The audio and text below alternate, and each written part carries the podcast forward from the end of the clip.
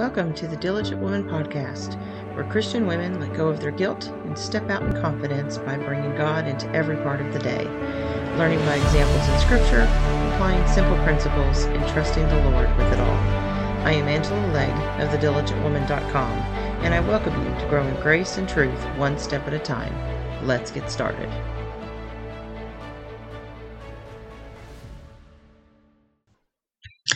Hello, and welcome to another episode of the Diligent Woman podcast.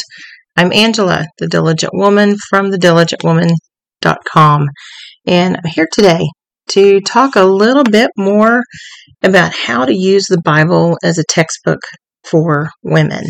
Uh, we've already looked at back in episode two um, that the Bible can be seen as a textbook. It's not a cold, dry, textbook full of just facts that you memorize. It's a living, breathing textbook that is a reflection for our lives that we can implement every day. It's full of things that gives us everything we need that pertains to life and godliness, as Peter says. So, let's spend a little time looking at how we can study the Bible from the viewpoint of a woman.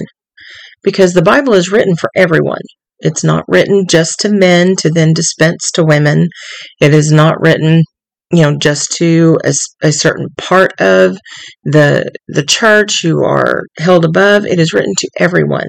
It is it is the means by which all people can come to faith so that they can come to the knowledge of God so they can be saved. This is where we access our grace. It's how we know about it. It's where God tells us how His grace works. And faith comes by hearing, and that is true for everyone. So let's dig in just a little bit and see what we can learn as women, just as an example. Um, over on the diligentwoman.com, there we have a scripture writing plan that we share, and it's free. You can go check it out. Um, I'll put the link below the episode, and it is a Women of the Bible scripture writing plan. This plan goes through 31 days and looks at different women each day. And each one of them gives you something that you can look at. Now, you're looking at one woman a day. You're not doing a deep dive into her. I do have studies for that. The 31 Days of Women will take you a little deeper into studying these women. But this scripture writing plan just gives you a really neat snapshot of a group of women throughout scripture who all had to make decisions and get through their day, just like you do. They were women just like you, some of them in extreme circumstances, some of them just in the everyday mundane. And one of the examples I want to look at on day one, for example, the plan includes writing from the book of Genesis in chapter 2, and it's verses 18 through 25 is what you're going to would be writing. And in Genesis chapter 2, God has already created the whole world. He's created um, man. He has Adam. He's put him in the garden. He's given him some work to do. He needs to be naming all the animals. But in verse 18, God observes something. The Lord God said, It is not good that man should be alone. I will make him a helper comparable to him. Out of the ground, the Lord God formed every beast of the field and every bird of the air and brought them to Adam to see what he would call them. And whatever Adam called each living creature, that was its name. So Adam gave names to all cattle, to the birds of the air, to the beasts of the field. But for Adam there was not found a helper comparable to him. So in verse 21, the Lord God caused a deep sleep to fall on Adam, and he slept. And he took one of his ribs and closed up the flesh in its place. Then the rib which the Lord God had taken from man, he made into a woman, and he brought her to the man. And Adam said, This is now bone of my bones and flesh of my flesh. She shall be called woman, because she was taken out of man. Therefore, a man shall leave his father and mother and be joined to his wife, and they shall become one flesh. And they were both naked, the man and his wife, and were not ashamed. So this is this is the first look that you get at Eve's creation, woman being given to man. and she feels a purpose. And if you look at this context just from what God tells you about her, there's so much that we can learn. And then obviously, if you keep going through Eve's story, it just builds on that. But just this context tells you how much she was designed to meet a need. Every woman was created because she filled a void that men couldn't fill on their own. All of these animals, all of this work to do, it didn't meet the needs of Adam. He needed a helper, but he needed one that was comparable to him, one that was similar to him, one that worked with him. And God created that by creating another being out of Adam. So they're made from the same thing. They're, she's not made directly from the ground like everything else was.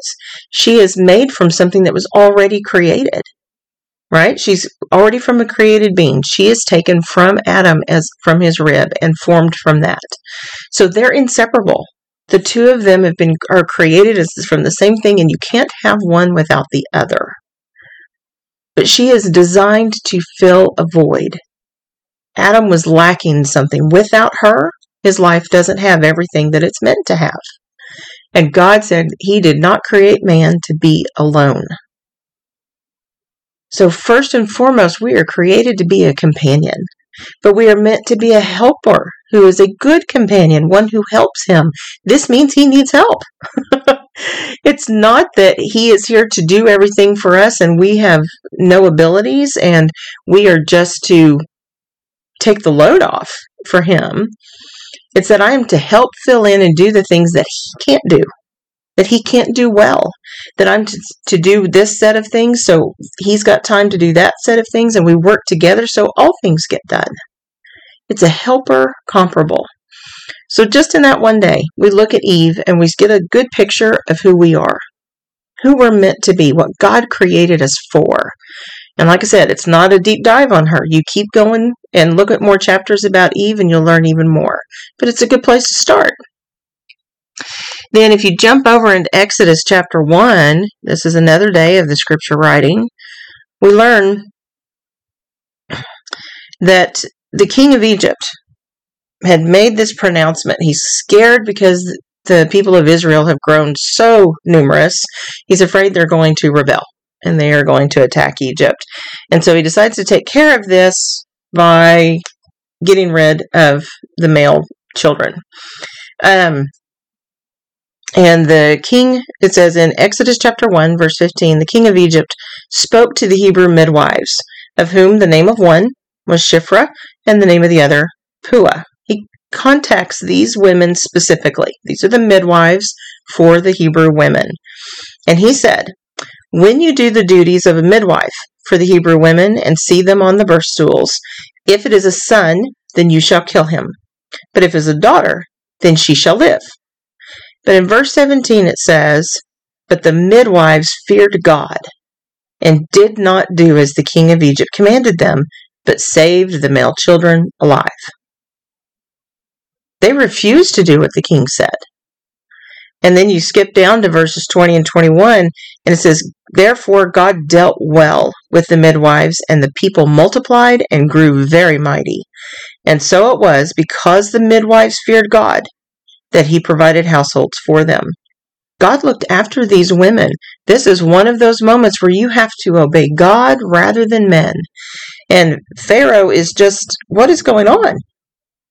Okay? He, he doesn't he doesn't understand, and so he sends out a whole edict to all the people. The midwives can't be trusted to take care of this problem. They're not doing it, so he just tells everybody: if the son is born, you kill him. You need to cast him into the river. Okay, and every daughter you shall save alive.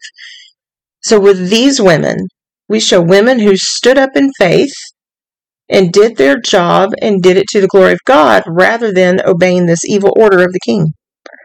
They're just doing their job. They are midwives. This is what they do. But they refuse to, to follow the king's order, and God bless them for it. What a statement of faith in these women. They refused, and God provided for them. If you continue on um, in the story of Exodus, the very next thing is the faith of um, Moses' parents. And one thing that I have always found interesting is that the edict from the Pharaoh in verse 22 of chapter 1 says, Every son who is born you shall cast into the river, and every daughter you shall save alive. Obviously, his intention was you're supposed to throw them in the river and let them die. But when we go into chapter 2, these parents save their son. And we see this mother go to the effort. She puts her son in the river, but she doesn't put him in the river to die. She puts him into a little ark that she's made. She makes it watertight and puts him there and sets his sister to watch over it until there is someone who can come and rescue him. She watches over her son. And she technically puts him into the river, but it doesn't have the end that the king looked for. And she refused to kill her son. She refused to do what the king said. And this is held up as a, as a moment of faith. It is applied as faith that saved Moses so Moses could be Moses. Just an everyday thing. Woman given birth in a country where the king is working against her, her government is not working to her favor in this way. They have made a decree that she cannot abide by. So she continues to go about her day, but in this thing she will not obey the king because she is more fearful of the Lord than she is of the king. So each one of these gives us someone that we can look to for encouragement, for that strength that we need whenever we need to stand fast and they're just everyday women dealing with situations. And you can jump forward. 1 Samuel chapter 1, you have the story of Hannah. This is a woman who desperately wants a child and can't have one. She has it rubbed in her face every day that another woman can have children and she can't. She is living this nightmare of not being able to have a son. Her husband is content with her. He is happy. He wants her to be content with him. And yet, what she wants to do is to be able to have a son. And so she takes it to God, and she has taken it to God before, and she continues to take it to God. And in chapter 1 of 1 Samuel, we see this lovely picture of Hannah, who is so fervent in her prayers that she's not praying in the normal way apparently she's not praying normally where she's praying out loud where the priest can hear her because Eli assumes she's drunk because her mouth is moving but she's making no sound. She's so fervent that she is praying in her mind to the Lord and her mouth is moving but she's not saying it out loud. And she tells him that she's not drunk. She is just so impassioned about this plea that she's making. And after talking to her, Eli says, The Lord will grant you your request. A woman who has stayed the course, has continued to trust God even over the years of every time she's asked, it hasn't been fulfilled yet, but she still trusts God to be the answer. And then she makes a promise to the Lord You give me this son, and I will teach him to be yours. I will teach him to be faithful to you. And in that effort, that means she's going to give him up so that he can serve with the priest. And she keeps her word. She's not so attached to this son that she wanted so much that she couldn't allow him to go and serve the Lord the way that she had promised that he would. She shows us how much her need was. She shows us how much her trust was. What can you learn from Hannah? And even if you are not a woman who's been dealing with not being able to conceive, if infertility is not your problem, Hannah still has lessons for us. In our society, sometimes we have a hard time cutting those apron strings. We insist that they they cannot leave us. So much so that we become where we just dominate our children's lives and we don't trust God with our children. We need to be trusting God in the way we teach them. We need to trust God when we send them away into safe circumstances. We need to be respectful. We need to be mindful. We need to be prudent. But we need to make sure that the things that we're doing, we're doing them from a place of trusting the Lord. Are you trusting the Lord the way that Hannah did? So look at Hannah and take her as a textbook lesson for a day. and apply her to your situation. It may not be exactly the same, but apply it. What if you're a single woman? So you're not married. It's not a situation where you're looking to have children, but you want to have children. You want to be married. How can you imitate Hannah and trust the Lord with your circumstances and ask Him for whatever needs to change? What is the right thing that you can ask Him? What in His will can you pray and ask for the way that Hannah did, with all of the fervor, with lots of prep, you know, um, repetition, coming back to Him, but trusting Him with that. Trust Him with your life, whether you're single, whether you're married, whether you have children, or whether you're a widow and you're in that later season. What if you're a widow who has children? You lost your husband in young. That happens too. Can you be like Hannah and trust God with your children and with your circumstances that He will do what is best? Hannah teaches us that. Um, and then you can continue through the plan. And there's lots there's lots of other women. Like I said, it's 31 days. All of these different women to teach us something. And it becomes where this is where we see each one of these stories. It's not quote unquote just a statement of faith. Like that's a little thing, right? they very much are statements of faith. But my friend, they are women who are giving you a statement of faith as women. So, how can you, as a woman, bolster your faith from looking to these women? The men have so many things to teach us. Yes, we can bolster our faith also through Abraham and David and Moses and all these other people. But God gave you the women too. And if ever there was a circumstance to try to find someone like you so that you can figure out how to do this thing that God has asked you to do, walk this Christian walk every day, what does that look like? What does being a submissive wife look like? I don't know. Let's look at the wives in the in the Bible and see how they behaved.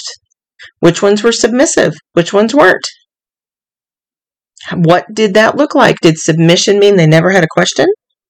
Did submission mean they never made a decision? Nope. Submission meant that they were willing to not get in their husband's way. They let him have his authority. They let him have his place. They let him do what he needed to do and she didn't get in his way.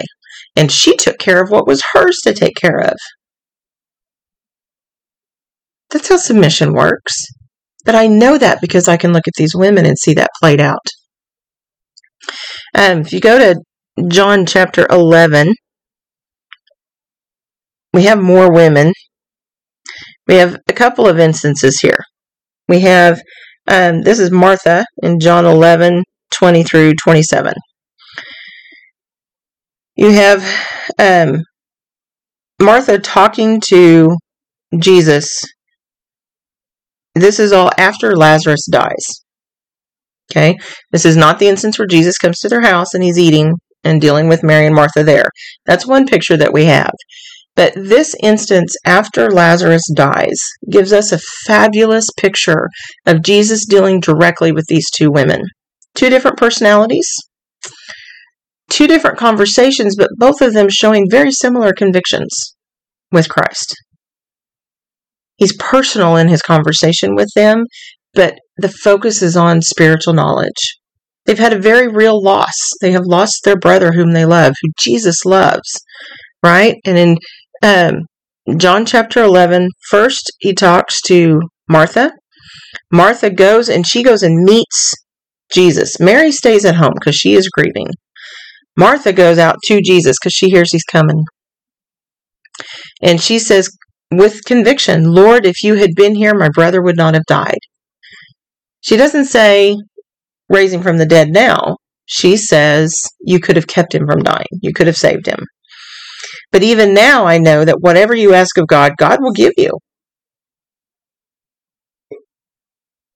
She's saying, I have faith that all you have to do is ask God and God can do whatever. The implication here is, is it might, could that be that my brother be raised as well? Jesus says your brother will rise again. Martha says, I know that he will rise again in the resurrection at the last day. She's still not there to Lazarus coming back today. She is giving the authority to Jesus, knowing you have the power to do whatever you believe you see is right. And she's not asking him to raise her brother from the dead. But she also shows a firm conviction, a knowledge that she has through a study of God's word to that point. She believes in the resurrection and the life. She believes in that. She knows that Lazarus will be rose will rise again in those la- in the last day. And Jesus tells her, I am the resurrection and the life. He who believes in me, though he may die, he shall live. Death is not permanent. It's not life in this earth again, it's life with him in eternity, but it's not permanent for us. And he says, And whoever lives and believes in me shall never die. Do you believe this? And Martha says, Yes. I believe that you are the Christ, the Son of God, who is to come into the world. She makes a confession this is the confession. And we see this from Martha. She has a great deal of knowledge. She is not afraid to have this conversation with her Lord. She acknowledges that He is the Christ, the Son of God, and yet she's having this very personal conversation with Him about what she knows about who He is. Isn't that beautiful? Do you talk in your prayers that well with God? Are you that personal? Are you that certain of who He is and your relationship with Him that when you communicate to Him, that you talk to Him like He knows you and you know Him? Not that you know Him in all the things, because there are things that we don't know. But there are things He's told us to know, to understand, and we're to be confident about that knowledge. And Martha has that knowledge. And as we go on and look in the next section, when Mary comes to talk to him, she's still grieving. Okay? She said this, she went away, and she tells Mary, the teacher has come and is calling for you. She has to go tell Mary to go to Jesus. And as soon as she heard that, she goes. She didn't jump up when word was out that he was coming, but when he said he wanted her to come, she came. Now, Jesus had not yet come into the town, but was in the place where Martha met him. So Mary goes that far to where Jesus is, and she goes to talk to him. And the Jews who were with her in the house and comforted her when they saw that Mary rose up quickly and went out, they followed her. They think she's um, going to the tomb to grieve there. Right? It says, Then when Mary came before where Jesus was and saw him, she fell down at his feet, saying to him, Lord, if you had been here, my brother would not have died. She has the same conviction that her sister has. She's expressing her grief in a different way, but she is as firmly convinced about Jesus' capability to keep Lazarus from dying. Therefore, verse 33 when Jesus saw her weeping, and the Jews who came with her weeping, he groaned in the spirit and was troubled. Mary comes to him and acknowledges that he has the power. He could have kept Lazarus from dying, but they don't bother to ask him about resurrection now because they know about resurrection later. And Jesus is moved with compassion, and the rest of the story is that he raises Lazarus from the dead. He does this to prove who he is, but it is also partly moved by the compassion he has for these people who are hurting, people he loves. But these two women, both of them, their distinct personalities, their way of dealing with things, they show their knowledge about who Jesus is. No matter what happens in your life, do you still fall down on your knees before Jesus and know that whatever he does is right? And that he had the ability to deal with it and it could have been different, but it's not and it's still okay? You can grieve and be okay with the, the outcome? These women teach us that. Let them be a textbook for you. It's why God gave you these examples. So this this is just one way of studying these women. But if you pick up your Bible and just go through, go through your Bible, read each story. I encourage you to write out each story because you know scripture writing connects all those dots. It connects your eyes and the muscles in your hands to your brain, and you will remember it more. You will take it in. Write out these stories about these women and take a minute to think what all God tells you in the words that He chooses to use about these women. Does He give you something more than just so and so wanted a baby and God gave her one? Is that all that Hannah shows you? Is that the only lesson from Sarah? Is that the only lesson from Elizabeth who had stopped asking for a son? She's old. No expectation of having a child anymore. And yet she got one. Because she was a faithful woman. She was chosen to be the mother of John. What do we learn about these women and the words that God chose to give to us? Take those lessons and apply them to your life where you can. How can I live out loud the way that Mary did? How can I live out loud the way that Anna did? How can I live my faith the way that Priscilla did? What lessons do I need to learn from the bad things that happened with Jezebel and Sapphira? What can I learn? God's given you a textbook that is written for you, for where you are, the circumstances that you are living through as a woman. You are not neglected. He covers your topics very well. but you need to dive in and study them. So I want to encourage you to do that. Dive in if you want to take go in. Like I said, there's going to be a link below this episode that is for the Women of the Bible Scripture Writing Plan. Click, go to that link and sign up. Join my email list, get on the list, but get this free plan and start this study. And if you want to dig deeper into that, check in the 31 Days of Women uh, studies. There's two of them. Go to the diligent diligentwomanshop.com. There's two studies and it covers over 90 women in scripture. And that's not even all of them. It's just all that I covered in the lessons. um, it's all of these women there are lessons on lessons to learn for married women, lessons to learn from single women. There's a large group of single women. A lot of our married women start out as single women, and we learn stuff about them and both sides of that. Look at them this way. You can open your Bible and understand. You can find what you need to be a woman who will bring glory to the Lord just by opening your scriptures and letting God's word talk to you. Take those words, listen to them, apply them to your life. It's a daily walk, diligence one step at a time. Pick a one woman and start with her. I'm going to learn how to be more like Sarah, or I'm going to learn how to avoid the troubles that Sarah got into. And take that, study her, and live Sarah for a couple of days. Then choose another one. These are here for you. God has not left you without encouragement specific to your circumstances. The lessons of faith apply to everyone. These these women, that powerful faith that they show is a lesson for men as well.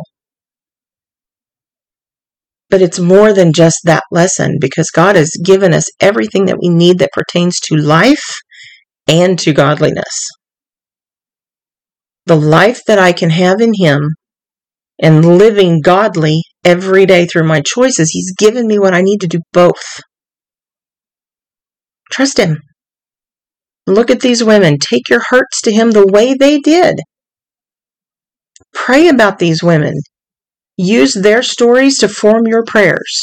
Lord, help me to be a woman like fill in the blank. Help me to trust you the way that Hannah trusted you. Help me to be certain about my confidence of what you have done for me, the gift that you gave me, the way that Mary and Martha were confident.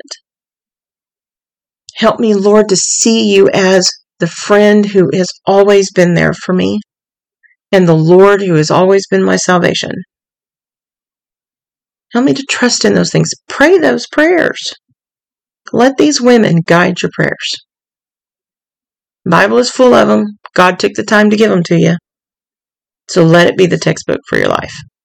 So we'll leave that there today, and I hope to see you the next time when we look at more ways that we can use the Bible as a textbook. Enjoy!